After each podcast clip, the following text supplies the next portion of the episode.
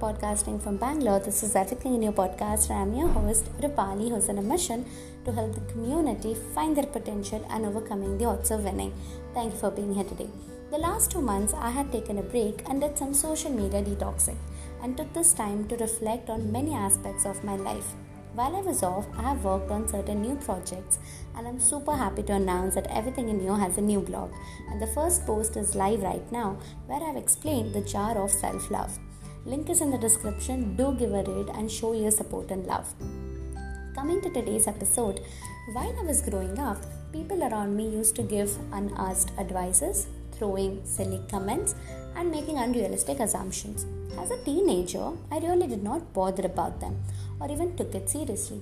But little did I knew that those advices, comments, and assumptions were subconsciously getting piled up in the back of my head. When I turned 19 years old, these comments somewhat started bothering me, but I really didn't take them to my heart. I started focusing on self love to be strong mentally and as a part of my growth. Self love is also about believing in yourself and in your capabilities. People around me would have all the kinds of comments, but nothing really mattered because my attention was on my growth. Self love played a huge role in managing my focus. Recently, when the pandemic happened, all these things started hitting me when I started to have anxiety.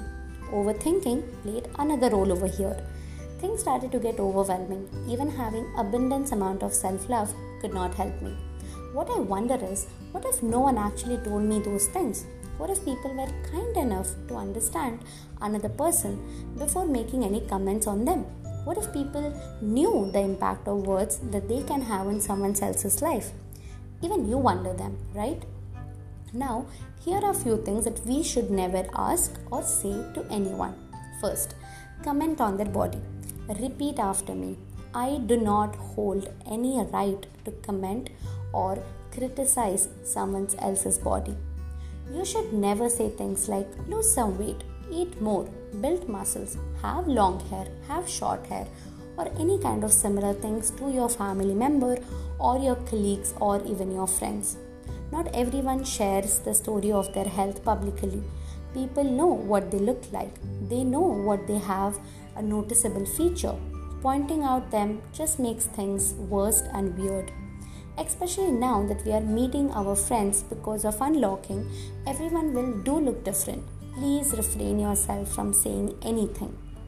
Second, giving unasked advices.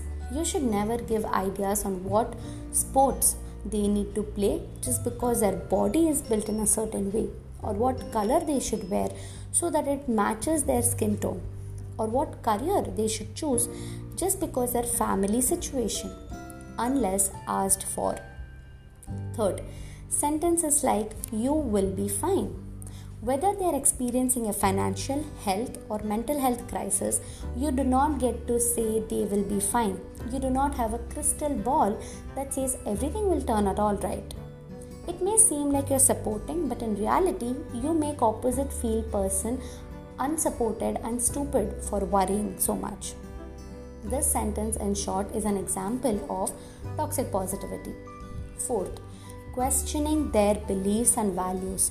We all are raised in a different home culture. You do not get to decide what value your colleague or your friend should have. Our beliefs and value system serves as a guiding principle in aspects of our life such as career, self identity, and social circles. You simply need to accept the person the way they are.